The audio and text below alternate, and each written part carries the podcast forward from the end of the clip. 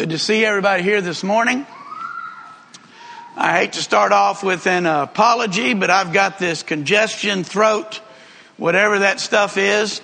And uh, so uh, the good news is, is, is Daryl, I think I was singing bass with you this morning, you know, one of, one of, one of the few times. I know that the only thing worse than trying to speak with this kind of voice is you trying to listen to it. So I, I just ask you to, to bear with us. But we have been in for the last several weeks the book of Hebrews, talking about this letter that was written to a group of people who needed encouragement. Uh, some of them had already given up, turned back to their former way of life, specifically going back to their Jewish traditions, Jewish religion. Some of them were on the verge of doing that.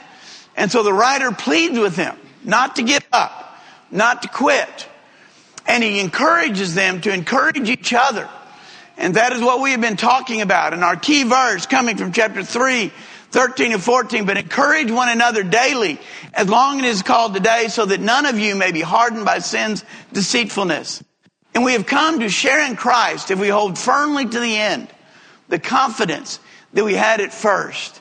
And so all throughout this letter, he puts the responsibility of helping one another on each other. He says, encourage one another, encourage one another, help each other. All the more as you see the day approaching. And he also gives us, he, he tries to encourage his readers by telling them how much better they have it in Christ. How much better their Christianity was in the old law. Now he wasn't downgrading the old law. He wasn't saying there was anything wrong with it. You know, he, he, goes through and he says that the new law is better than the old law. The, the sacrifices of Jesus is better than the Old Testament sacrifices. Jesus is superior to Moses. Jesus is superior to the prophets. All these different things. Now, he's not saying that those things were, were bad. He's just saying, look how much greater, superior, better they are in Christ. You know, the Old Testament sacrifices, they served a purpose. They helped. I remember the old timey preachers talking about how they just kind of, just kind of pushed the sins down the road a little bit. Well, that was okay. Jesus came and offered a sacrifice that wiped them out for all. The prophets were good in telling God's word, but Jesus was God. And his words were even greater by far. And so we've been looking at this, and so this morning I want you to think about what do you feel like when people have expectations of you? Now, one of the classics in literature is entitled Great Expectations. I'm going to disappoint all you English people. I'm sorry. I don't even know who wrote it. Okay? I have no idea what the book is about. But I know Great Expectations is a classic. You should read it. I probably read the Cliff Notes at some point. But I don't know what the book is about. But I understand the idea of people having expectations of you. And maybe in your life, you've let people down. Maybe it was your parents. Maybe it was teachers. Maybe it was coaches. Maybe it was employees or employers or whatever the case may be. But you know, whenever we enter a relationship of any kind, there are always expectations. Ah, this is what I think I'm going to get out of this. This is what I think should happen in this relationship. And we've talked before about what happens when people have expectations of God when they enter this relationship with Him, and then those things don't work out the way that they thought they would. And some of those are the very people to whom the writer is writing. But this morning I want us to look at the idea of what God expects from us. So if you have your Bibles, turn to Hebrews chapter 6, and we're going to begin in verse 1 and we're going to read through verse 12. Therefore, he says, let us leave the elementary teachings about Christ and go on to maturity or maturity, not laying again the foundation of repentance from acts that lead to death and of faith in God, instructions about baptisms, the laying on of hands, the resurrection of the dead, and eternal judgment. And God permitting, we will do so. Now that really goes back to what we talked about last week about maturing in Christ and that we're to grow. Verse 4.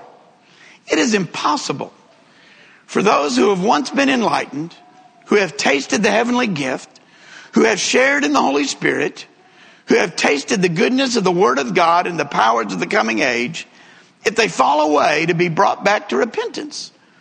Because of their loss, they are crucifying the Son of God all over again and subjecting him to public disgrace.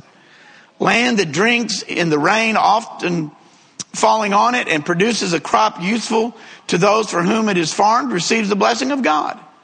But land that produces thorns and thistles is worthless and is in danger of being cursed in the end, will be burned. And even though we speak like this, dear friends, we are confident of better things in your case, things that accompany salvation. God is not unjust. He will not forget your work and the love you have shown him as you have helped his people and continue to help them. We want each of you to show the same diligence to the very end in order to make your hope sure. We do not want you to become lazy, but to imitate those who through faith and patience inherit what has been promised. I wanted to look at that verse 9 he says, even though we speak like this, dear friends, we are confident of better things in your case. God is confident of you. God has placed his confidence in you. And we'll get to that in just a minute, but we do want to look at these verses four through eight. Because for many, they present a problem. Because it says it is impossible for those who have once been enlightened, and if you skip through all the commas and the little phrases, verse 6, or start at verse 4, it is impossible for those who have once been enlightened, go down to verse 6, if they fall away to be brought back to repentance. And that troubles a lot of people. That worries folks. What does that mean that it is impossible to bring them back to repentance? I actually spoke with somebody just within the last couple weeks who wanted to know if they had fallen into this category. Had they fallen so far away from God? Had they gotten so far away from God that they could never come back? Well, I believe that anybody who is wondering whether or not they can come back to God can come back to God. We'll talk in a minute about what I think that this means. Now, I do think that there is the suggestion here, more than the suggestion, that it is possible to having once been enlightened, having once shared in all these things that it talks about, that you can fall away and lose your salvation. Now, there are many out there in the religious world who would teach something different, who would teach the idea that once you are saved, once you become a truly committed child of God, that there is nothing you can do, no matter how far you stray away, there is nothing you can do to lose that salvation. But to me, there are way too many scriptures that teach the exact opposite. For example, this very passage we're talking about shows that that is an opportunity. Look also at the very end of what we just read. In verse 11, we want each of you to show the same diligence to the very end in order to make your hope sure. There's an implication, I think, there. That if you don't hang on to the very end, your hope is not sure. Over in First Peter, excuse me, Second Peter chapter 1 and verse 10, Peter writes, Therefore, brothers, be all the more eager to make your calling and election sure. And you want to know how you make your calling and election sure?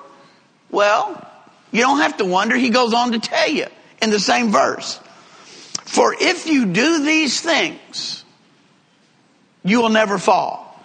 The things being the things that he talked about earlier in the chapter.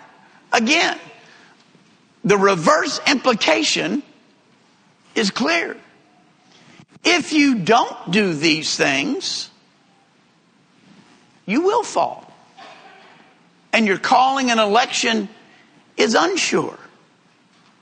In 1 Corinthians chapter 9 and verse 27, Paul writes about himself and he says, I beat my body and make it my slave so that after I preach to others, I myself will not be disqualified for the prize. What? Paul, you mean to tell me that you were worried about the possibility of being disqualified for the prize? It's exactly what he said. He said, I've got to control myself every day.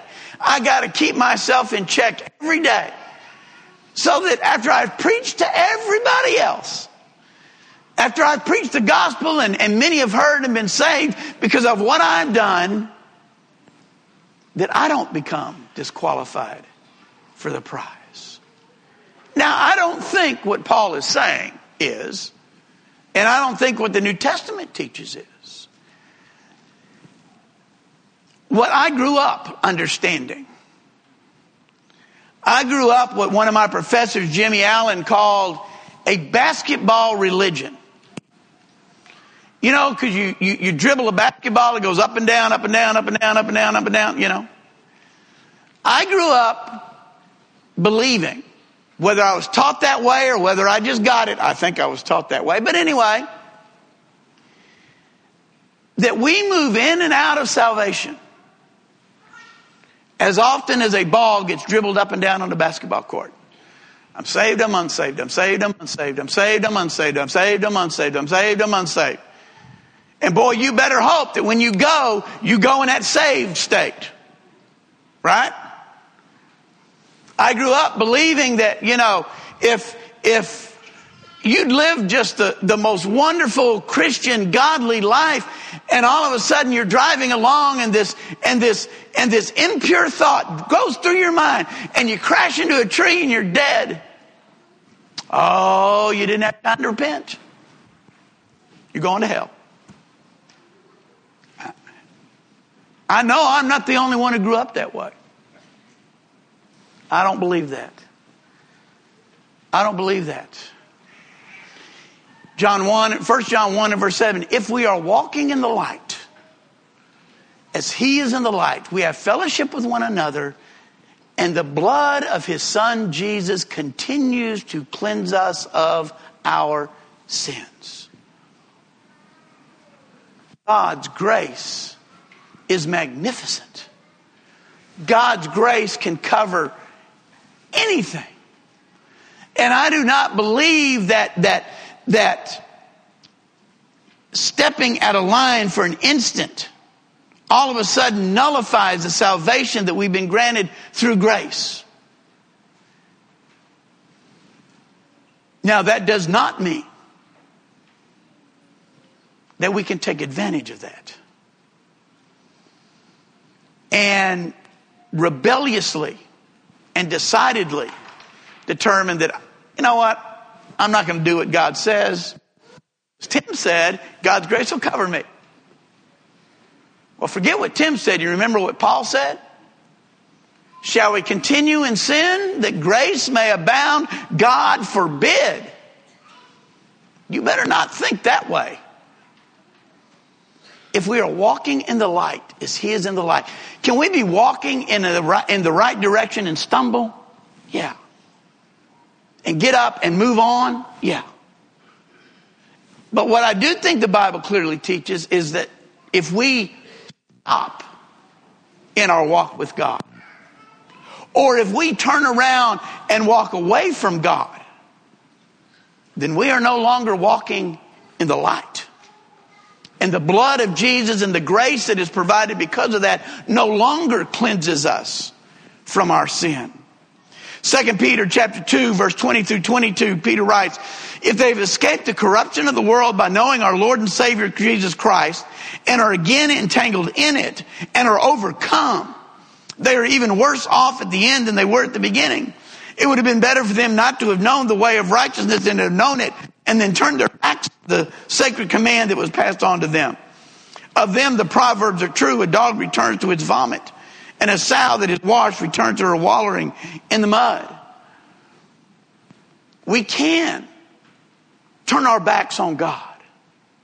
We can be disqualified for the prize. That's why in the book of Hebrews and elsewhere in the New Testament, there are all these warnings. If, if, if you hold on to the end, if you do these things, if you remain in me, and I will remain in you, Jesus said. I also believe, besides just the,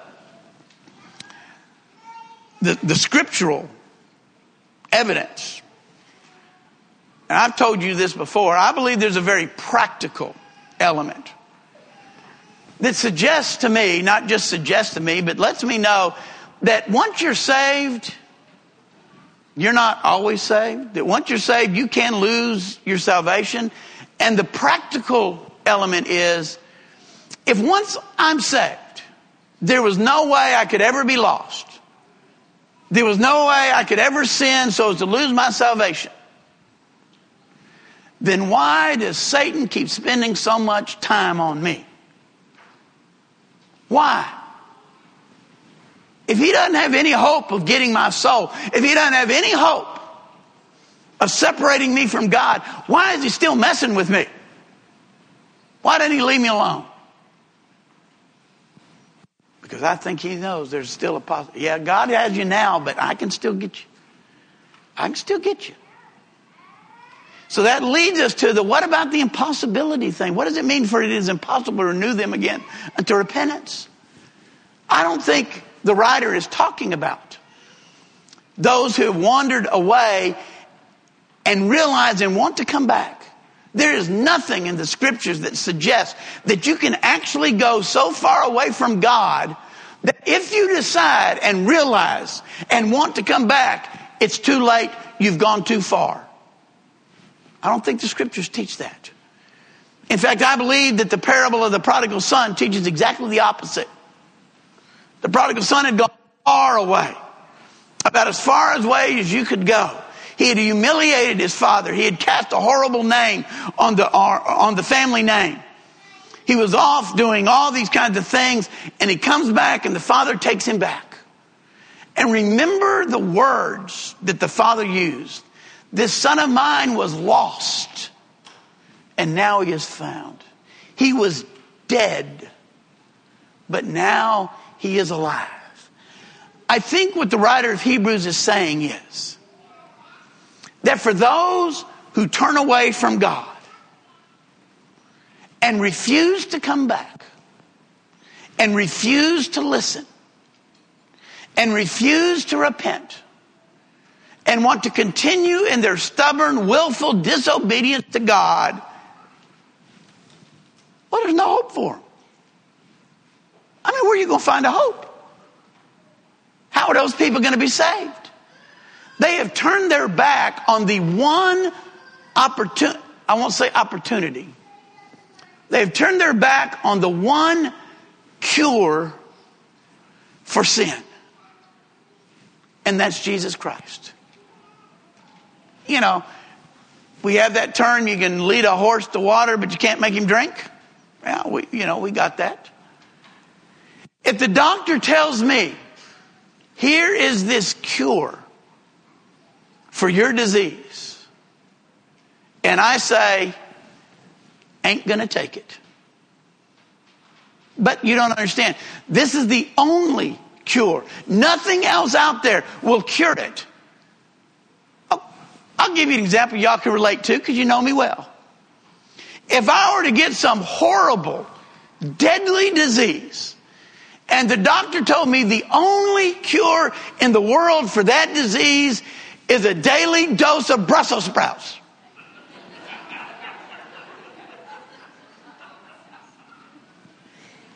And I would say, ain't gonna eat it. Nope. I'd just as soon die than eat them Brussels sprouts. Just forget it. My life would be miserable. The quality of my life from here on out would just be horrible. I don't want to do it. But it's the only cure. I don't care. I don't care. Then what can what more can you do? What what else is there? And the writer here is saying for those who turn their back on the sacrifice of Jesus and go back to living their way of life, not stumbling along the way, but go back to their way of life and refuse to come back. It's impossible. It's impossible for them to be saved. It's impossible for them to repent if they continue to give up on what the repentance is about Jesus Christ. It's impossible, they says. But here's the good news. Spent way too much long time on the bad news. Here's the good news. God is confident of better things. You know, it's one thing for somebody to expect something of you. It's another thing for them to be confident you can do it, right? I've had people who kind of expected me to do things, but they really didn't think I could do it. Maybe you've been there. But God isn't just expecting us. He says here he is confident that we can do those things. What's he talking about? Well, the writer here, we're talking about things that, that surround and concern salvation. Well, okay.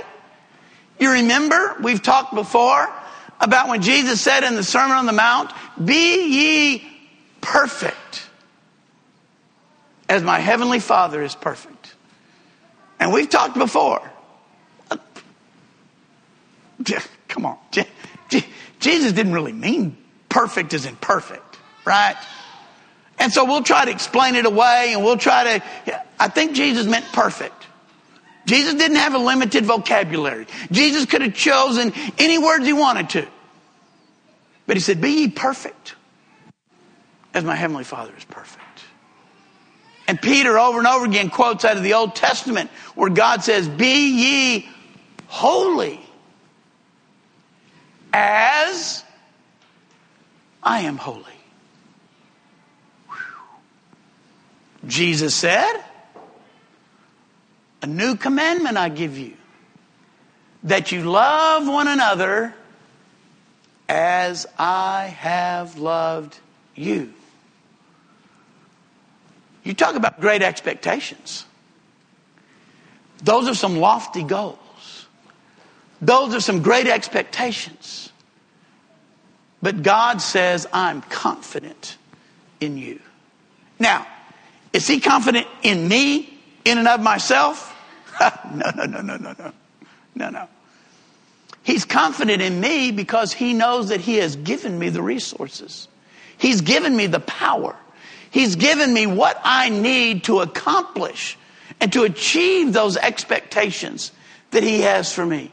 So he talks about these different things about uh, what God expects, and one of them is fruitfulness. The idea that we would bear fruit uh, in in the world around us. Whether that means like the fruit of the Spirit, that'd be true. Whether it means other Christians. He talks about the crop that receives the rain, and that there ought to be fruitfulness expected from that in our love for one another, he says. That ought to be another way in which we, uh, another expectation that God has for us is the love that we share for one another. He does say, love each other as I have loved you. And so God has that expectation for us. We talked last week or a couple weeks ago about the idea, uh, well, last week and two weeks ago, about the idea that, uh, that we ought to grow in our knowledge of the scriptures. That's what he talked about uh, when he talked about the immaturity and the fact that they, they had not moved beyond these elementary teachings. You know, God expects us to grow. God expects us to mature in our knowledge of God's Word. And that then goes to applying it into our daily lives and helping us live holy lives as God calls us to do. It also has to do with our sharing with others the gospel that we have. Jesus says, or, or God says here in Hebrews, I am confident of better things. I am confident of greater things in you. And in our commitment as well, he says, I like what he says. He says there at the very end, he says, don't be lazy. I don't know about you. This may come as a shock to some of you, not to anybody here who's related to me. But I can be lazy from time to time. You know, I can I can be lazy. Just sit around. That'd be fine with me. But the writer here says, don't be lazy when it comes to your spirituality, when it comes to your relationship with God. You remember how in the book of Revelation, how Jesus comes into the church at Laodicea, he said, I would that you'd be hot or cold, but you're neither hot nor cold. Therefore, I'd like to spew, spew, I don't know what that word was, spew you, puke you out of my mouth, he said, because you're neither hot nor cold. You're lukewarm. And he says to the church at uh, Sardis in Revelation chapter 3, he says basically, you become satisfied in your relationship. We live in a society with little commitment. Commitment doesn't mean a whole lot. Promises don't mean a whole lot. Contracts don't mean a whole lot in our world. But our commitment to God needs to be solid. Our commitment to God needs to be something that we continue to grow in our lives. Don't be lazy. Lazy. God is expecting us to live up to our commitment to Him. So let me ask you this. What's your expectation of yourself spiritually? One of the things that I've kind of found out, it's not an absolute, is that I kind of believe, for the most part, People live up or down to the expe- expectations that others have of them. I've seen parents that kind of had an attitude of, ah, you know, boys will be boys. Teenagers will be teenagers. All teenagers go through this rebellious phase stage, all teenage, you know. And so, you know, you just have to expect them to do this, and you just have to expect them to do that, and you just have to expect them to do that. You know what? That's what they're going to do. That's what they're going to do. But if you raise your children and you say, hey, this is what God expects from you. This is what He wants. Are they going to be perfect? No. Is every kid going to? No. You know, just, just little things like when we get on the bus and we're going somewhere with, with, with the teenagers before they get off the bus. I'll tell them, I said, okay, this is what I expect from you. And most of the time, not all the time, but most of the time, they do what's expected of them. What do you expect from yourself? God says, I'm confident of great things in you. We need to be confident that He can help us accomplish those things in our lives. If you're here this morning and there's some way we can help or encourage you, we invite you to come now as we stand and as we sing. We hope by listening to this lesson, you have found a better understanding of the Bible. And through that better understanding, find a closer relationship with God and His Son, Jesus Christ, our living Savior. If you have any questions or desire more information, please feel free to contact us here at the Daingerfield, Texas Church of Christ. You can find us at dfield.org. That's D F I E L D C O C dot O R G.